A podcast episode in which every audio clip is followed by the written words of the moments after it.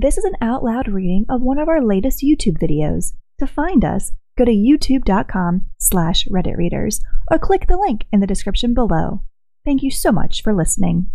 Hey everyone, welcome back to another post from r slash TIFU, the subreddit where people post stories on how they messed up. Today's post.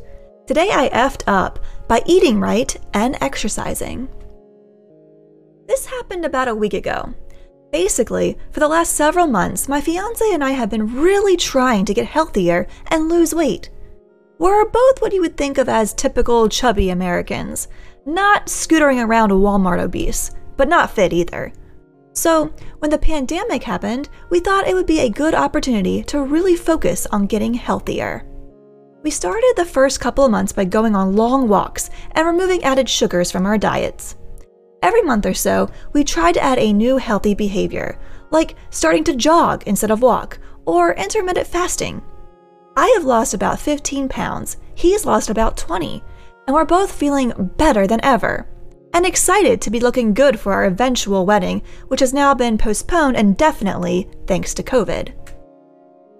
Because it's summertime, we tend to go for runs at night after it's cooled down a bit, and because we live in a large city, there are really only a handful of safe areas to go running at night.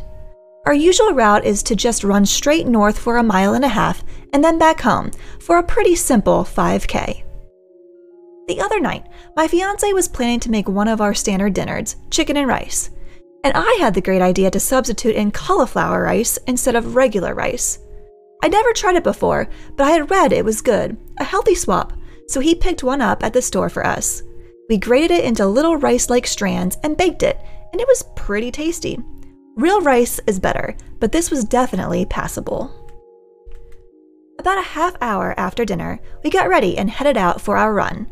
About five minutes into it, I felt a gurgling in my stomach.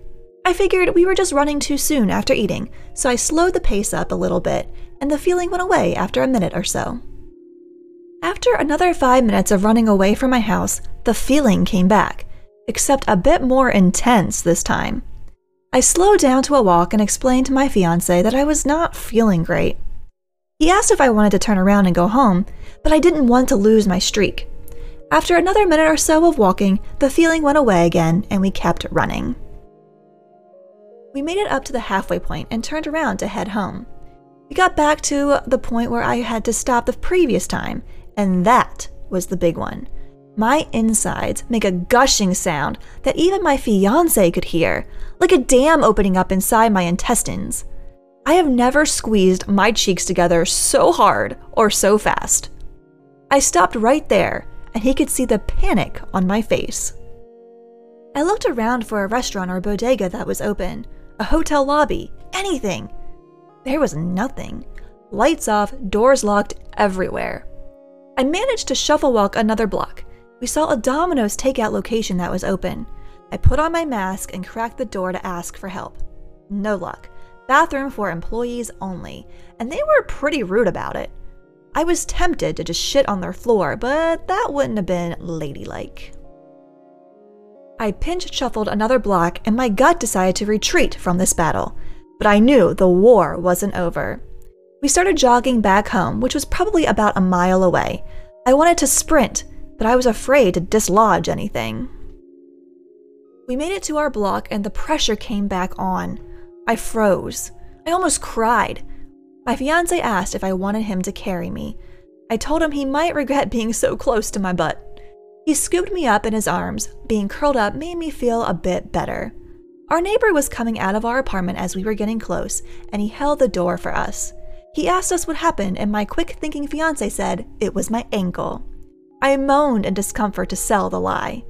He gently set me down in front of the ladies' room in our apartment lobby, and I scuttled inside. What happened next was loud and wet and smelly. That is more than enough detail. Lesson learned stay within sprinting distance of a toilet after eating a lot of cauliflower. Also, we may not have gotten married, but my fiance has already carried me over a threshold and stayed with me in sickness and in health. He's a keeper. And that's going to wrap up today's post. Do you guys have any running or bathroom snafus you'd like to share with us? We would love to hear them in the comments below. If you liked the video, please leave a like or a comment. It always helps us out a lot. And if you'd like to hear more and see more posts from r slash TIFU and other subreddits when they come out on the channel, please subscribe. As always, thank you so much for watching and for listening. Enjoying the podcast? An easy and effective way to support us is to simply subscribe to our YouTube channel. You can find us at youtube.com slash redditreaders or click the link in the description box below. It would mean so much to us. As always, thank you for listening.